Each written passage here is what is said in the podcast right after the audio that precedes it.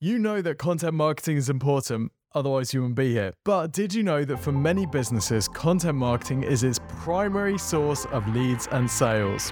How? Let me show you. Well, tell you because this is the podcast. Welcome to the Exposure Ninja Digital Marketing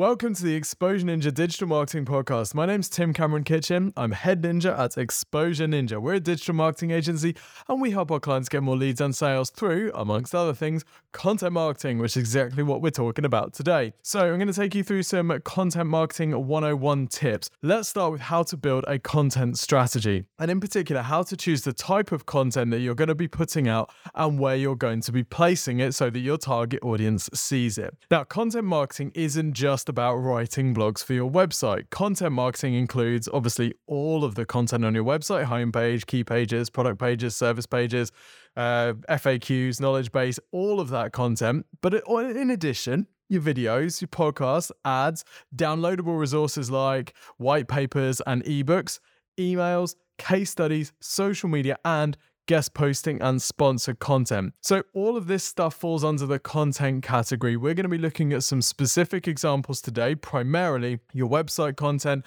um, some strategies around downloadable resources, and also uh, some stuff that covers on so uh, on case studies and guest posting and sponsored content. So, how do you decide what to prioritize? Because we're all busy. That's a huge amount of stuff, and each of it is a basically full time job. So, how do you work out exactly what you're going to be spending your time on? Well, we've got a little equation that we want to share with you, and that is your company's target audience multiplied by your goals equals your content strategy. This is how you're going to be deciding what you're going to be putting your time behind. For example, if you know that your target audience makes Google searches about exactly what you offer and your goal so that's your audience. Your goal is to get traffic and sales quickly. Then running some Google ads to a piece of content past a lead capture can be a good option. Let's say that your goal is to uh, generate brand awareness and familiarity in the warm and fuzzies, and your target audience is younger folk. Well, then maybe your content strategy will be focusing on TikTok and producing TikTok videos. If your sales team is asking for case studies to help them close sales, well, then your audience is warm leads. Your goal is improving your sales team's conversion rate,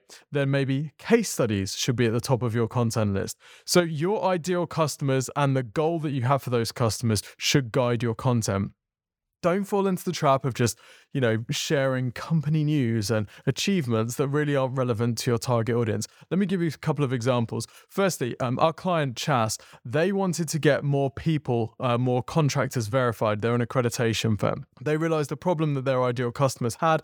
Um, there was a particular pain their customers had, which could be solved by giving them downloadable checklists. So this is exactly what we did. So we identified that this particular audience, which they wanted to increase their membership of were searching on Google for this particular pain point. So we produced these downloadable guides. We put them behind an email capture uh, screen so that when people searched on Google, they would up would pop the the page that this guide was being promoted on. They'd fill in their email address and then they get to download the guide. Now, of course, the guide was really useful because it builds credibility with the lead. It shows that you're in their space, it shows you understand, and it's helping them to get a result, which is a great way of building a relationship with someone. But it also means that we've got that person's email address so we can follow up with them and start building a relationship through that. Now, that's an example of producing content that meets their target audience where they are online, even if they don't yet know about the business. Okay, so we're just meeting people cold on Google, we're bringing them in, we're getting their email, we're giving them some stuff which is going to be useful to them. You're most likely going to have different types of content targeting at people at different stages of the buyer journey, right? So that might be how you meet cold people.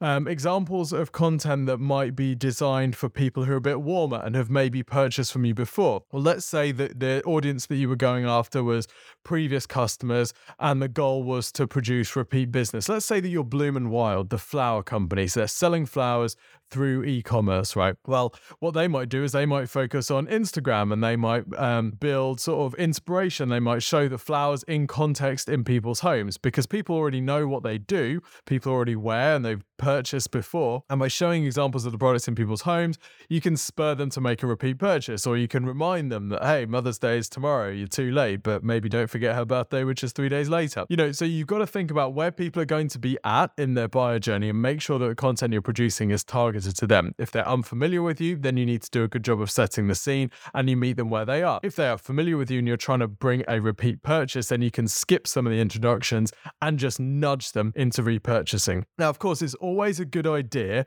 to have a clear brand playbook that anyone in your business can follow, particularly when you've got lots of different content going out in different areas. This is one of the most common mistakes we see with businesses that are starting to scale their marketing is that they might have a clear idea of what they're doing in one particular area. They might have some templates that they use for their blogs or templates that they use for their social media content.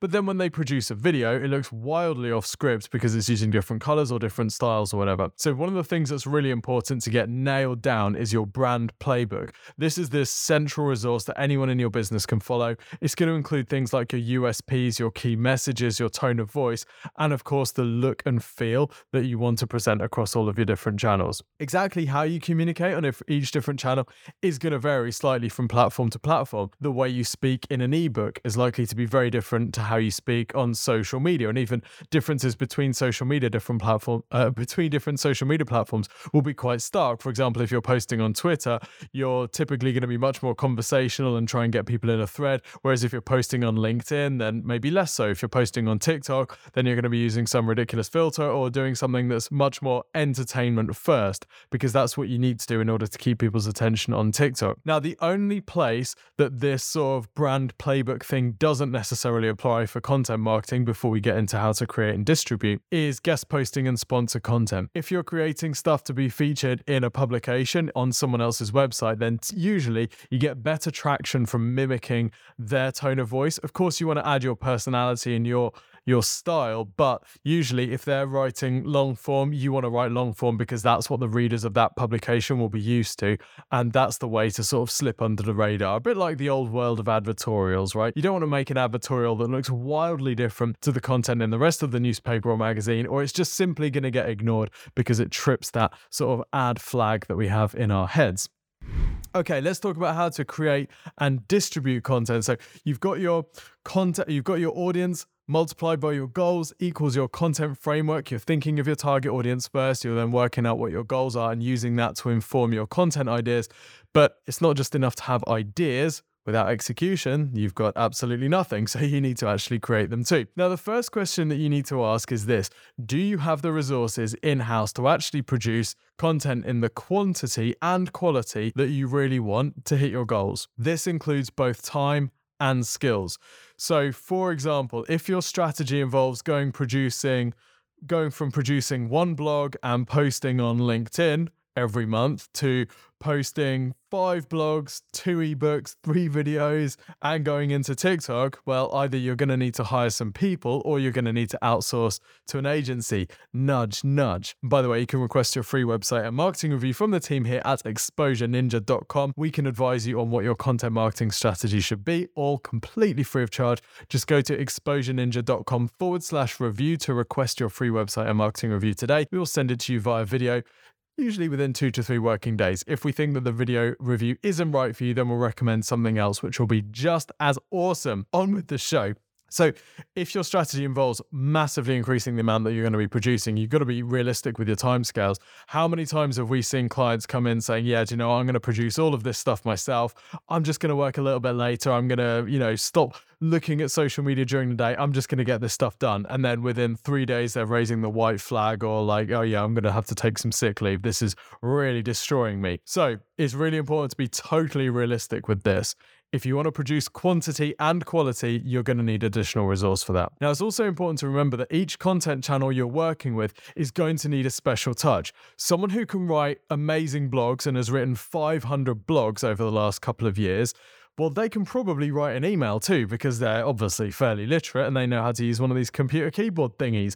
But that email probably won't be at the same level as someone who has specialized in email and has written 500 emails over the last couple of years, right? So, depending on how competitive your space is, you might need someone who is absolutely beastly at that particular channel. Jack of all trades, master of none, never apply better than in digital marketing. People are getting so many emails every day. Unless you have someone who actually knows email, then the chance of your email actually getting through could be fairly low. All right. Now, onto the fun part how we make all of this stuff easier for you. So, I've just told you that you need to be thinking about all these different channels and that you might need additional resource, and you may be starting to panic. That's totally fine. Um, well, you don't need to create original content or entirely original content for each platform. That's the good news here. If you've created an awesome blog, for example, or a guide, you can then use that to create video script, social media posts, emails, the list goes on. If you're an avid Exposure Ninja fan, which obviously you are because you're letting me talk into your ears every week, um, you might have noticed that we do this exact thing. So, for example, we've got a really popular video on our YouTube channel, which you could, should go and check out. Uh, just go to YouTube and search for Exposure Ninja on keyword research, i.e., how to find the best keywords to target for your SEO. Now, this video was originally a blog before it was a video. We made a video video about the blog. And then after it became a video, it metamorphosized into social media posts. The goal of these social media posts, there's actually two types of social posts. Half of them were about, hey, here's how to do keyword research. So using the content from that video and from that blog but half of them were to promote the video. So we also updated the blog to include the video because some people, when they land on a blog, they don't want to read a whole bunch of words. They want to watch a video demonstrating it. So they've got that option. And we recorded a podcast about that. So all of that stuff came from that one blog. And you could say, here I am now making another podcast about that entire process. So, all of the research happened at that initial blog stage. That's where we collected all the information together. That's the bit that took the most time. And then from there, we're just chopping it up. Like, you know, that story about the Walls factory where they bring the pigs in and then they use all the bits of the pigs to make the products and then they use the fat to make the ice cream. I don't know if that's real. Horrific if true, but you know that's the story what you're doing is you're you're doing the hard work you're bringing the pig in you're making your vlog out of it and then you're using every little bit of innard to make other stuff that you can post there you go your social media content is your innards now, you might also find opportunities to newsjack too. Newsjacking is where you jump on a current trend in a way that connects to your uh, brand and sort of resonates with your target audience. Now, we do a lot of this at Exposure Ninja. Um, what you're going to be doing is you're going to be going on Twitter and looking for things like hashtag journo request, hashtag PR request.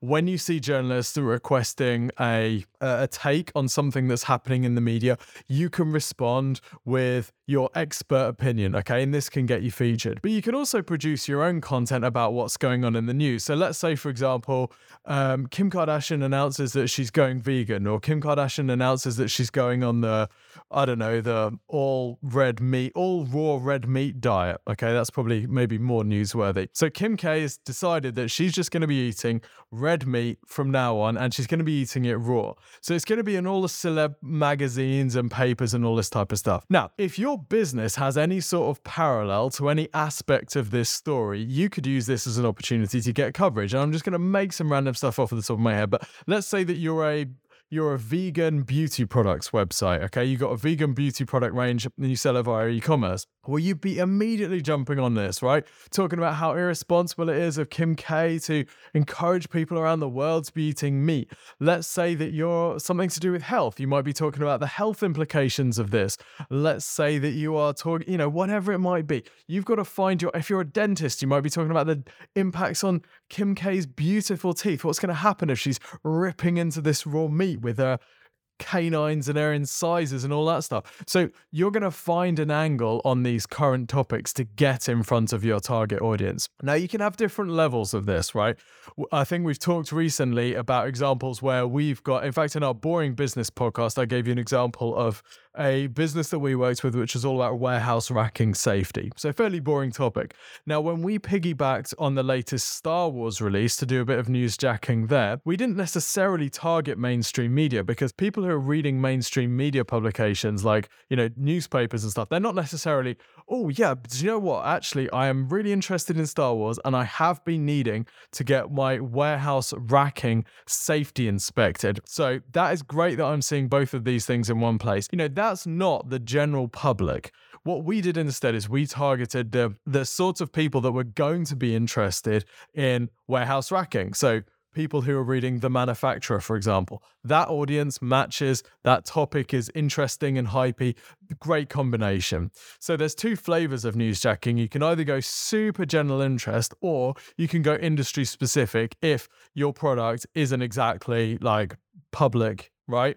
If it's not sort of average person on the street is going to want to buy it, your warehouse racking safety, then you probably want to go a little bit more niche. When this is done well, it can be super effective. Not only do you get the links, not only do you get the features, but also you get a huge amount of credibility. Another example we've seen recently, uh, we got one of our clients, which is a, a regional a chain of audiology clinics. So they fit hearing aids, they do hearing tests. That's what audiology is.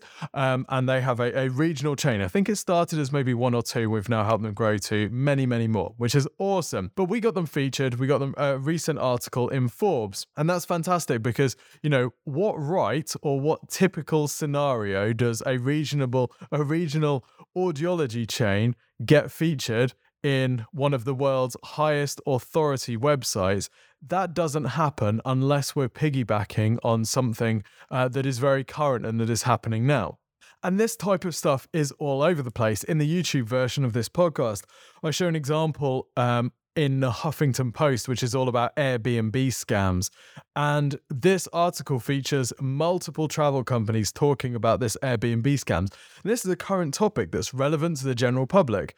But Huffington Post might not have known about this problem unless a smart marketer reached out to them with the idea for the story. The journalist or writer then goes out and finds some additional sources that they can quote in the story to build it up into something that's a little bit bigger. So, this is a great way to build visibility and to align yourself with the, the current topics of the day. Now, you don't even need to go out to the press with this stuff. You might do newsjacking on your own social channels, just piggybacking on trends or things that are interesting, right? So, you might not need to go all the way to national press about Kim K's bloody meat feast. You might just be posting on your own social channels about how what she's doing is irresponsible or amazing or, you know, whatever your angle is going to be on it. Now, another way to get great features in high authority publications is through sites like HARO, Help a Reporter Out, and Qwoted, which is the word quoted but with a W instead of a U. We talked about these before. You get a whole bunch of emails um, about information on a variety of different stories that journalists are putting articles together on, and you can contribute to them. You can be a source more information about this stuff. We're going to be doing some more um, videos and podcasts about this later on. So if you haven't subscribed, then please do. Uh, you can also reach out to editors of publications that you want to be in directly. Publications often list editors and their email addresses on their website, but you can also use LinkedIn or Twitter to find the best person to speak to. And one quick tip before we move on chase up after sending them a pitch. It could be that this person is really busy, that it's been deadline day, the article slipped their mind, whatever. So chase up, obviously be cool about it. Don't chase up after a few hours, leave it two or three days or even a week, but do chase up because it's very rare that you secure coverage on your first pitch. Okay, final thing I have to say on this topic how can you get things actually rolling with content marketing in your business because often this involves a bit more investment this you know this is something that requires ongoing commitment. Content marketing isn't something that you can just, you know, knock out in 15 minutes a week. This is something where it's going to take time, it's going to take energy, and you need to be putting this time and energy in over a sustained period. Well, typically, marketing or company leadership want to see that you've considered the business overall KPIs and that the plan you've got fits in with the budget and delivers on some sort of goals that the company is working towards. Luckily, if you follow this, audience times goals equals content strategy, then you can show that you're doing exactly that because the goals have been central to your decisions about what you're going to be focusing on, where you're going to be putting your attention. By the way, if your leadership team needs a bit more convincing, here's one story. I actually didn't know about this, but one of our content marketing team told me. This is one of my favorite content marketing stories from way back in like 400 BC, which is obviously before content marketing. Lol. You can use this story as leverage against your leadership team, by the way. Um, and while this example may be old, the principles, the essence of this is timeless and beautiful. So, you know the Michelin stars, right? The top restaurant rating thing, you know, every restaurant wants to get their Michelin stars and some fancy folk don't go anywhere that doesn't have a star. Well, what the average person doesn't know is that the whole Michelin stars thing started as a clever ploy by the Michelin company to sell more tires.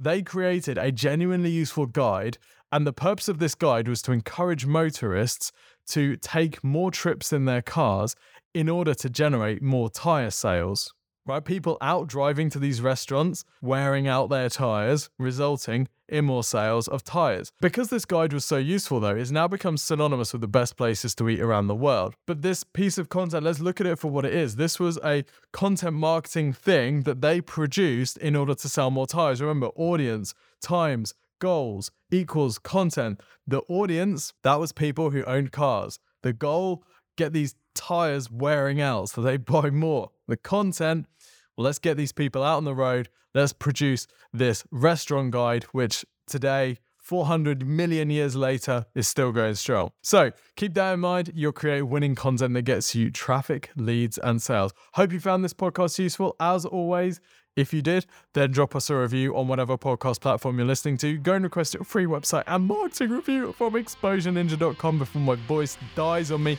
And I'll see you next week.